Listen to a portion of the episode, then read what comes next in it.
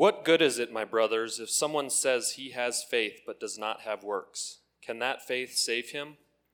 If a brother or sister is poorly clothed and lacking in daily food, and one of you says to them, Go in peace, be warm and filled, without giving them the things needed for the body, what good is that? So also, faith by itself, if it does not have works, is dead. But someone will say, You have faith and I have works. Show me your faith apart from your works, and I will show you my faith by my works. You believe God is one, you do well. Even the de- demons believe and shudder. Do you want to be shown, you foolish person, person, that faith apart from works is useless? Was not Abraham, our father, justified by works when he offered up his son Isaac on the altar? You see that faith was active along with his works, and faith was completed by his works. And the scripture was fulfilled that says, Abraham believed God, and it was counted to him as righteousness, and he was called a friend of God. You see that a person is justified by works and not by faith alone. And in the same way, was not also Rahab the prostitute justified by works when she received the messengers and sent them out another way? For as the body apart from the spirit is dead, so also faith apart from works is dead.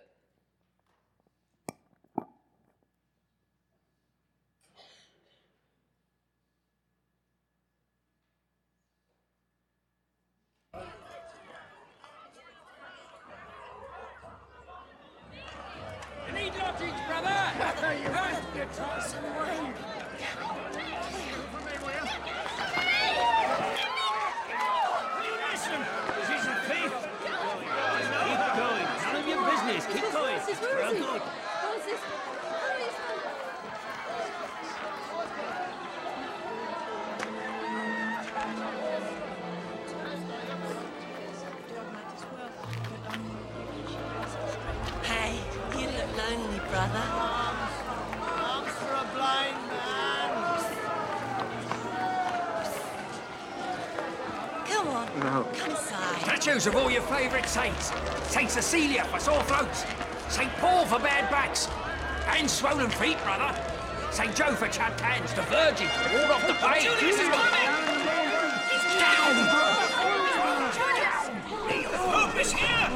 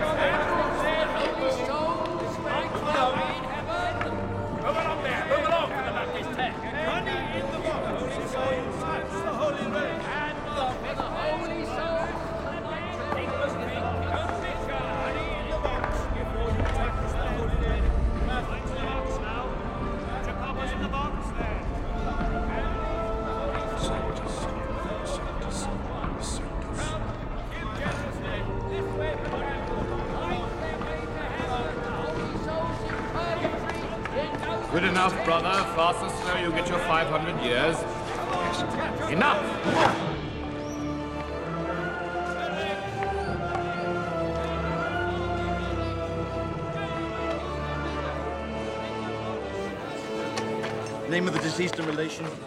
Hendrik Luther. Grandfather. And our father on every step. When you reach the top of the stairs, Hendrik will be released from purgatory and enter the gates of heaven. Name of the deceased and relation? Escher.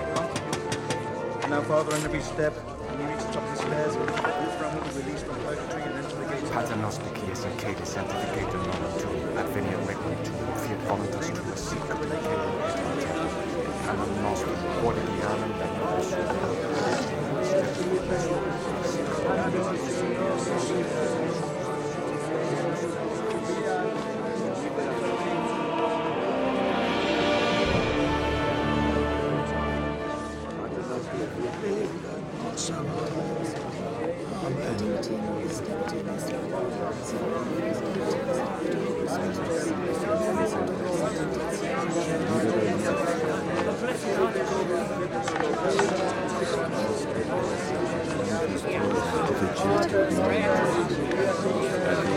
nostro quotidiano da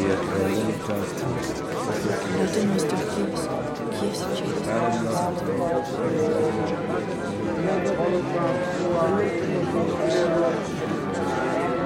That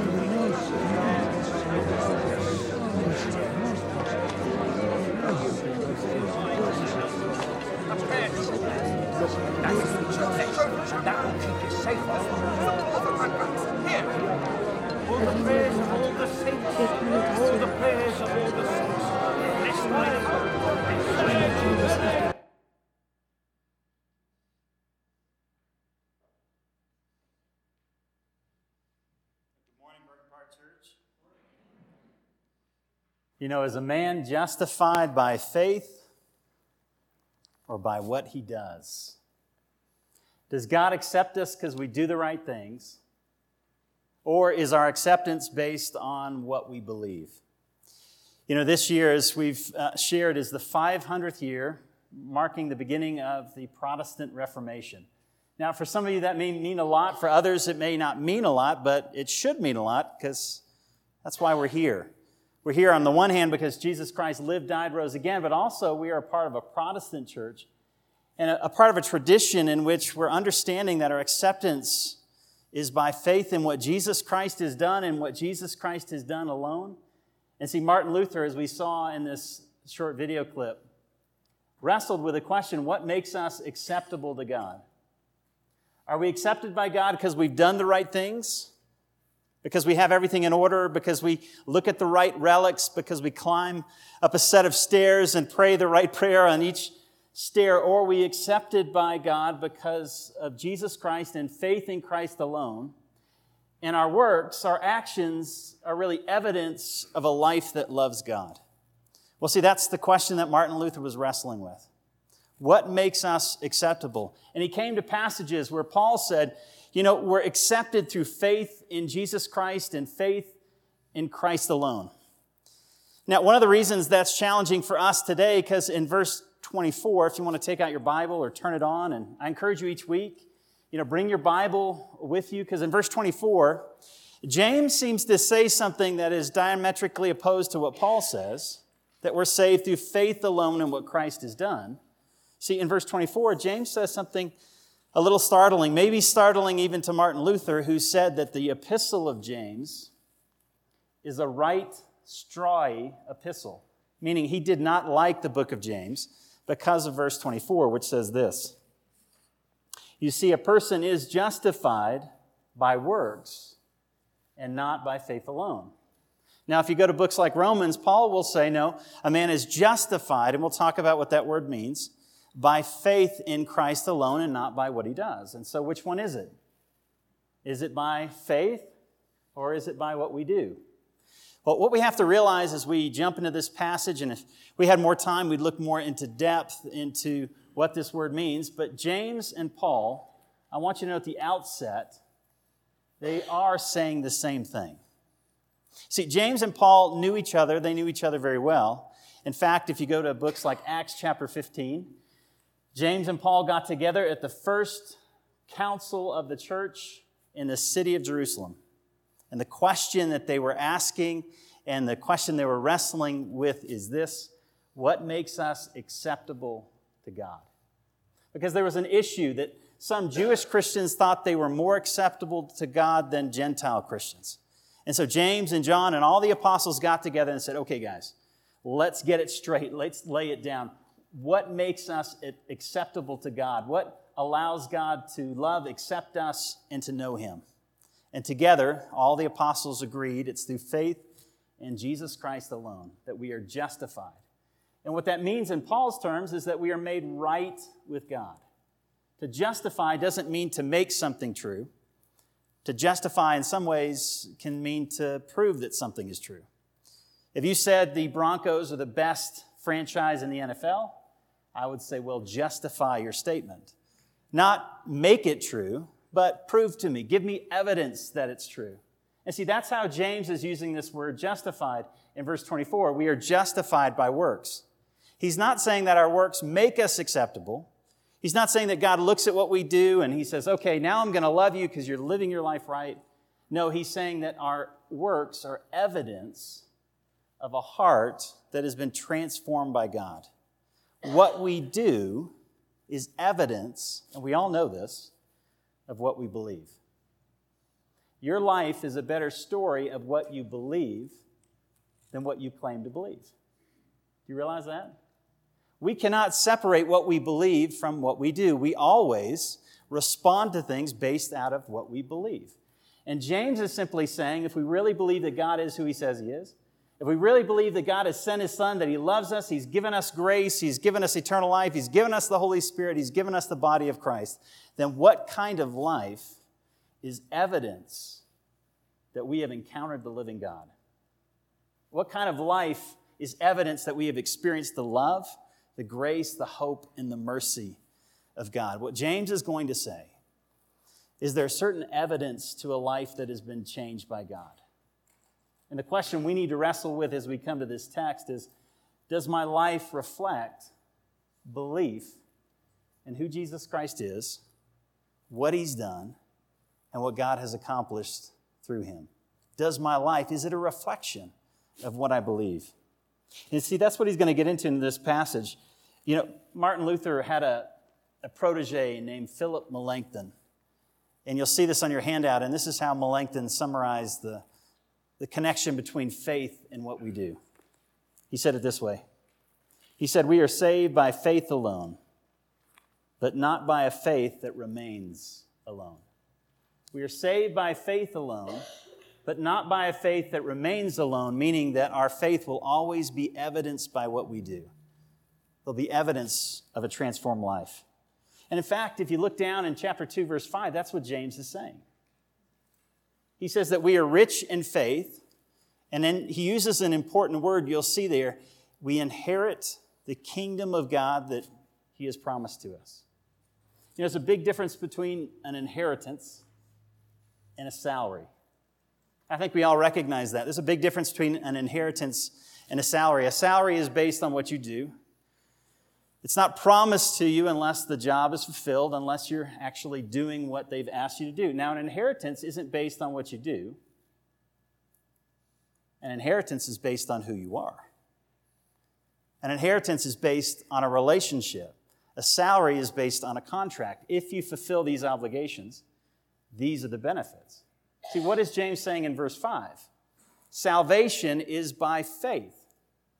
You see, salvation is more about your relationship to the Father than it is about what you do. Because an inheritance comes to you because you're the daughter, you are the son of whoever.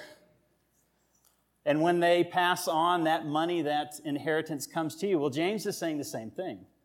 When we put our faith in Jesus Christ, we are adopted as sons and daughters of God. And because of that, the inheritance of salvation, the inheritance of the kingdom of God comes to us.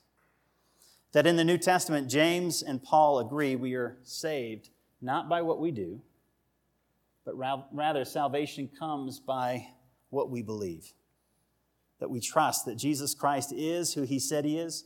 He's done what he has said he has done. He's risen on the third day, and because of that, he is my Savior, he is my salvation, and my life is now complete in him.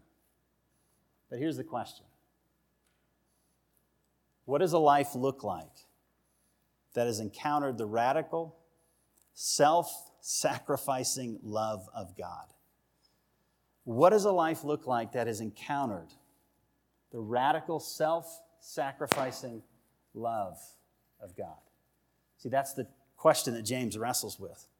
And before we answer it, because James is going to give us four examples, two insufficient examples of saving faith, and then two examples that are sufficient to evidence a faith that is alive with God. Two examples of insufficient faith, meaning they're not bad things, but they're not evidence of a saved life. And then, second, he's going to talk about two examples of saving faith. But before we look at that, here's the question that I wrestled with this, this week. You know, why did James have to write this in the first place? Now, why did he have to say that when you come into relationship with God, your life should change. I mean, doesn't that seem self evident?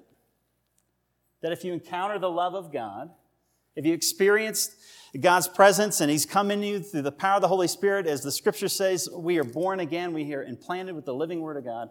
Why does James even need to tell us that our life has to change? And is that relevant for us today?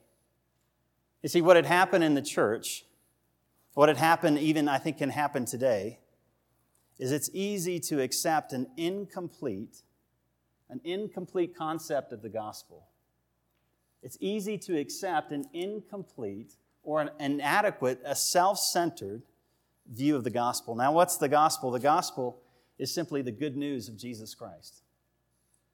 It's the good news of who God is and what God has done for us, that through faith in what Christ has done, we have eternal life, we have salvation. But see, it's possible to not see, have a gospel, to believe in a God that the end of that salvation is God's glory, but rather it's, I think, very easy today to take the values of our culture, baptize them with Jesus, and have a very consumer driven, self centered faith rather than a God sized, God centered faith. Are you with me? It's easy today to take life, liberty, and the pursuit of happiness, to take concepts of individualism, wrap that up into the church, and have a very consumer, meaning a self centered faith, rather than a faith that is big, that's centered not on who I am and what I, what I want in life, but rather a faith that's captivated by who God is and what God wants for us. See, what is the purpose of salvation? Why did Jesus Christ, why did he come? Well, I think one of the ideas that often comes to us is that, you know, Jesus had to come to get me to heaven. That the goal of the gospel is a destination. That eternal life is a future life. And yet, what we find in the New Testament, eternal life, heaven is not a destination. Eternal life is not a quality of life in the future. Rather, eternal life is knowing God today. And see, heaven is not so much something we get to, heaven is something God wants to put in us so that heaven can be something that God wants to work through us. You know, Jesus prayed, as on earth as it is in heaven. That when we live for God, what He wants is not just heaven to be a future desire, but the reality of heaven, of life with God, to work in us, and then as a result of that, to work through us. That each person we encounter would encounter the power and the presence of God living and dwelling through us. That we would saturate Evergreen with the gospel of Jesus Christ. Now, how's that going to happen? It happens through Christ who dwells in you. And as Paul says, Christ is the hope of glory. See, what God desires for us is not just simply a destination, not a life, a good life that's coming someday, that we have to endure the hard times today. No. What God desires for us is His life to live in us and for His life to work through us. See, that's salvation. Salvation is to be with God to be with God today, allowing Him to work through us, and then in the future, to be with Him in eternity. Because if you do not want to be with Him today, you are not going to love heaven in eternity. And if serving God today and allowing God to work through you isn't a passion and a desire to see others encounter the glory and the love of God through Jesus Christ, heaven is not going to be heaven. Heaven is going to be, that's right, it's going to be hell.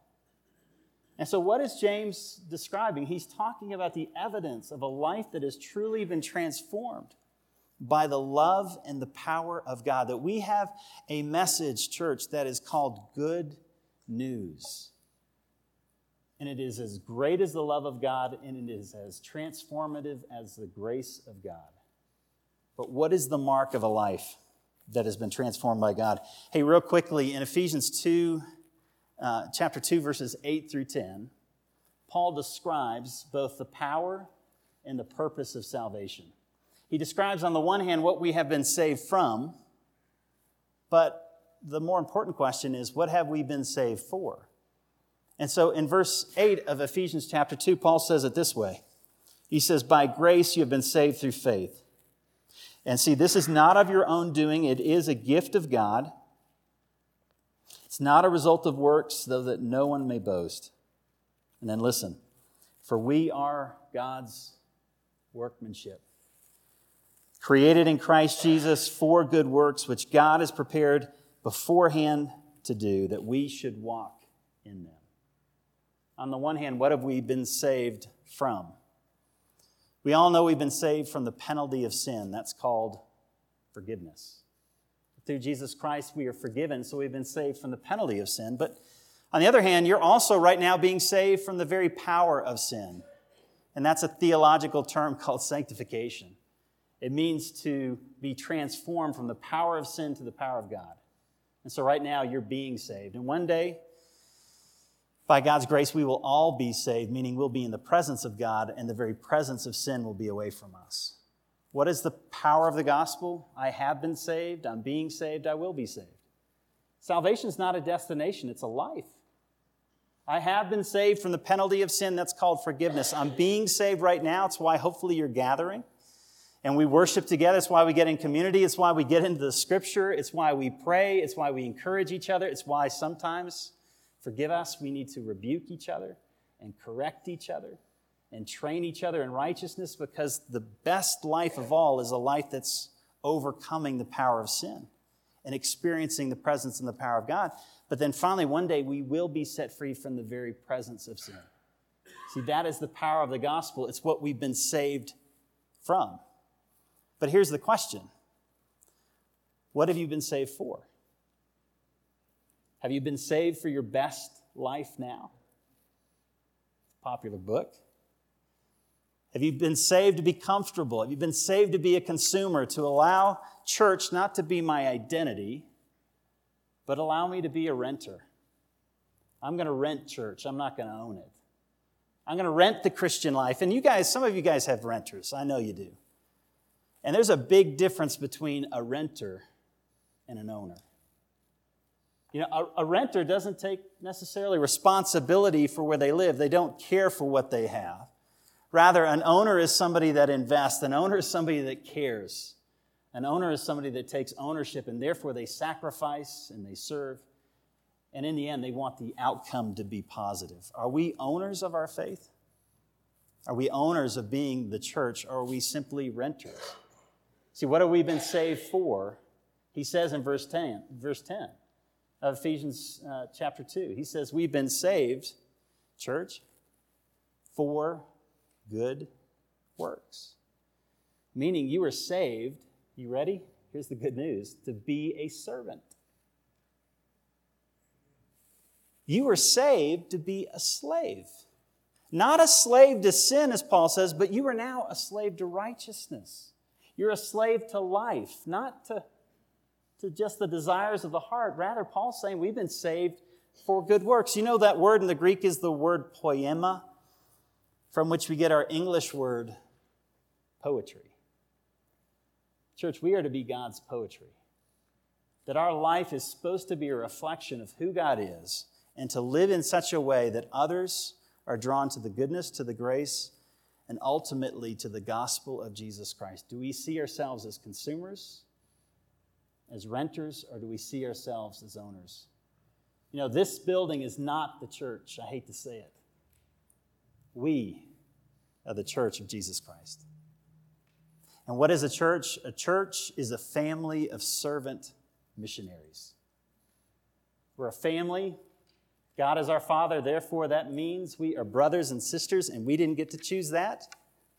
Just like you didn't choose your own brothers and sisters. No, God brings us together, and you know what He wants you to do is to love the people around you.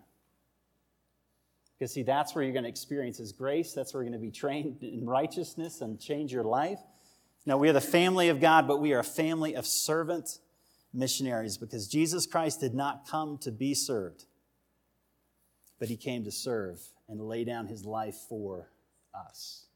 And if I have experienced the servant king laying down his life for us, the evidence of that is service towards others. And see, that's what James is now going to get into that what we have been saved from is sin, but what you've been saved for is a life of service to those that do not know Christ and to those that know Christ but need to know him better.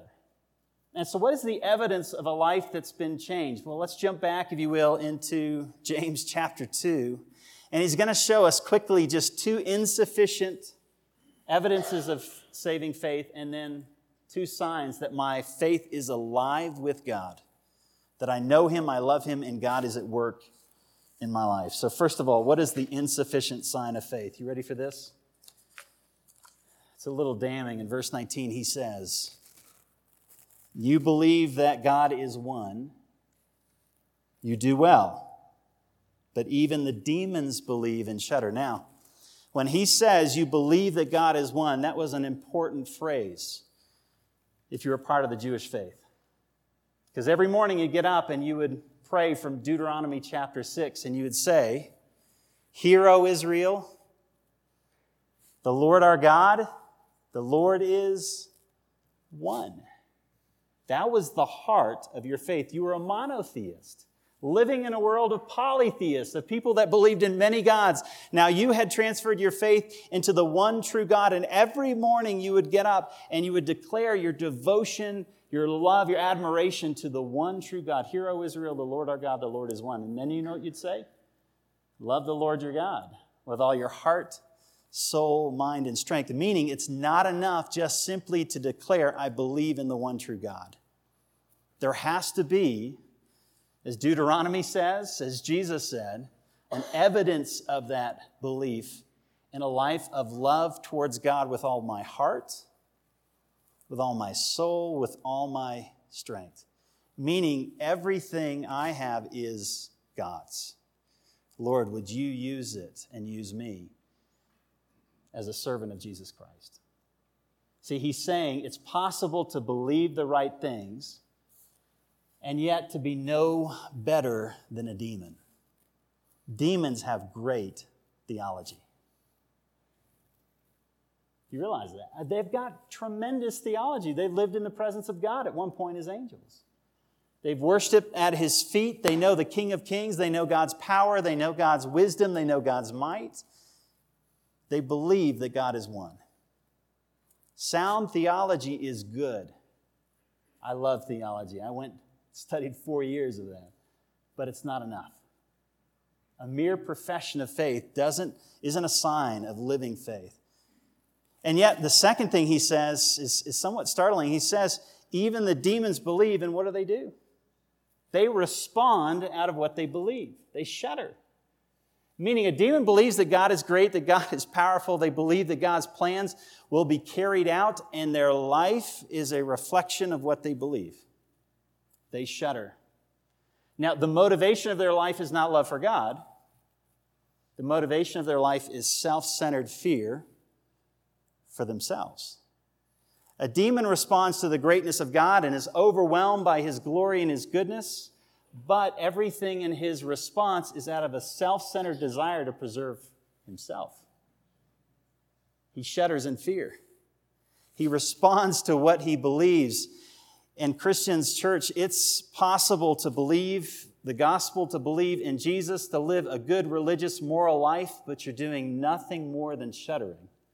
Meaning your faith isn't God centered, it's self centered. It's not out of a desire to love and know God, it's out of a desire for what I can get from God. You with me? It's possible to believe the right things, James is saying. It's possible to have a moral life, to respond with religious duty, and yet it's not out of a love for God. It's out of what I could get from God. See, demons use God. Demons use the stuff of God. They use creation, they use life. But they do not love God. What is the evidence of saving faith? It's not just believing the right thing, it's not even just doing the right thing. So, what is it? It gives us two ideas. Now, first of all, if you go back, and I think it's in verse 8, James will give us a window into what he's reflecting on. The same thing the Old Testament says, the same thing the New Testament says. We should love our neighbor as ourselves. Now, the first half of that is you should love the Lord your God with all your heart, soul, mind, and strength. And the second commandment is like it you shall love your neighbor as yourself. Meaning, how do I know that I love God? The only way you know it has to be evident in your love for others. Because I can easily tell all of you, I love you. But you're going to sniff out my love through my actions. Are you with me? Because sometimes people say they love you, but their love stinks. They say it's love, but there's no action of love. There's no service. There's no self sacrifice, no mercy, no compassion. Hey, listen, I love you, but don't ask me to do anything. And James is simply saying if we claim to love God, but there's nothing in our life that reflects the love of God, that faith stinks. Meaning it's necrotic. Another way of saying it is it's dead. You may believe the right things, you may do the right things, but if it's not done out of a heart that loves God, he says it's dead. So, what is the evidence of a transformative faith? First of all, the evidence is that we love others, that we move out in life towards others. He says this in verse 14. What good is it, my brothers, if someone says he has faith, but he has no works? Now, what are the works of, what are the signs of, of saving faith? Notice what he describes. Can such faith save him? If a brother or sister is poorly clothed and lacking in daily food, and one of them says to you, Go in peace, be warmed and filled, without giving them the things needed for the body, what good is that? Meaning, what good is it that we know the community in which we live is happily lost, but we do nothing about it? What good is it that we live in a community of people that may not be materially poor, but they are living a life of spiritual poverty? You know, in Revelation chapter 3, the way Jesus describes sin is in terms of poverty. Listen to his words in Revelation 3, verse 17. He says, Jesus says, For you say, I am rich, I have prospered, and I need nothing. But realizing that you are wretched, listen to how he describes this wretched, pitiful, poor, blind, and naked. I counsel you to buy from me gold refined by fire so that you may be rich, white garments that you may clothe yourself, and the shame of your nakedness. You know, we bring up the topic of sin in this community, and what is the response? How do people respond to sin? You know, the economically poor have no problem with the word sin because they see it every day. But the materially rich, they mock at the concept of sin. Because sin, sin means I need something. Sin is an honest reflection saying, I need God. And in the eyes of God in this community, this is a community that is pitiful, poor, blind, and naked. How can we look into the, the community in which we live and not sacrifice in ways that cause the gospel to go out? That cause the love of God to go out, that we're so focused on maybe our life or our day or what's happening that we don't see there are people around us that may not be materially poor, but as Jesus describes them, they are spiritually poor. They're blind. What is it that's going to wake them up? Who's going to wake them up? That's why we're here. Hopefully, that's why you're here today. Hopefully, you're here because you know that God has called you not to be simply a consumer of the Christian faith, but a servant of Jesus Christ to communicate the love and the power of God to others. Which means, as we're going to see, is on the one hand, saving faith is evidenced by a life that loves others, that sees the needs of others, and listen, is willing to sacrifice for those needs, to serve in the church, to serve in this community, to sacrifice financially, and not just financially, but in our time, in our stress, you know, I don't want to serve if it costs me anything. Now, certainly Jesus, it cost him his life. And what is he calling us to do but to reflect his sacrifice through us? Saving faith is evidenced by a love for others that serves and sacrifices and puts the needs of people who disagree with us, morally, ethnically, politically, ahead of our own. Because that's what Jesus Christ has done for us. But second, the evidence is love for people, but also a love for God. And he evidences that by pointing us to Abraham. And he says, if you want to see what a transformed life looks like, look at one incident one, one story, which is a story for many of us that may be a difficult story. It's the story of Abraham and Isaac. He says in verse uh, 20 through 24 Do you want to be shown, O foolish person, that faith apart from works is useless? Was not our father, uh, was not Abraham our father, justified by works when he offered up his son Isaac on the altar? You see that his faith, meaning what he was believed, what he believed, was active with his works. And his faith was completed, meaning it was evident by what he did.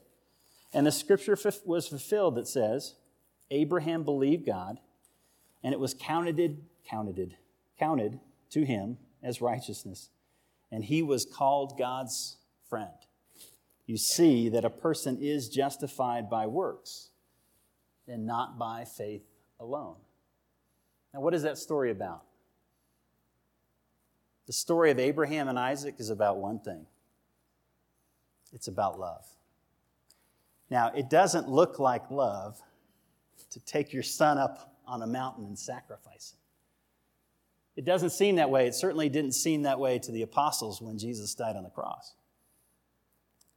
But let me ask you the question if you had wanted a son your entire life, you wanted an heir, waited 25 years for this child to be born, what do you think your heart is most connected to in life? if you can't have a child. And if you're already past the age of having a child, meaning, as the text says nicely, they were dried up inside,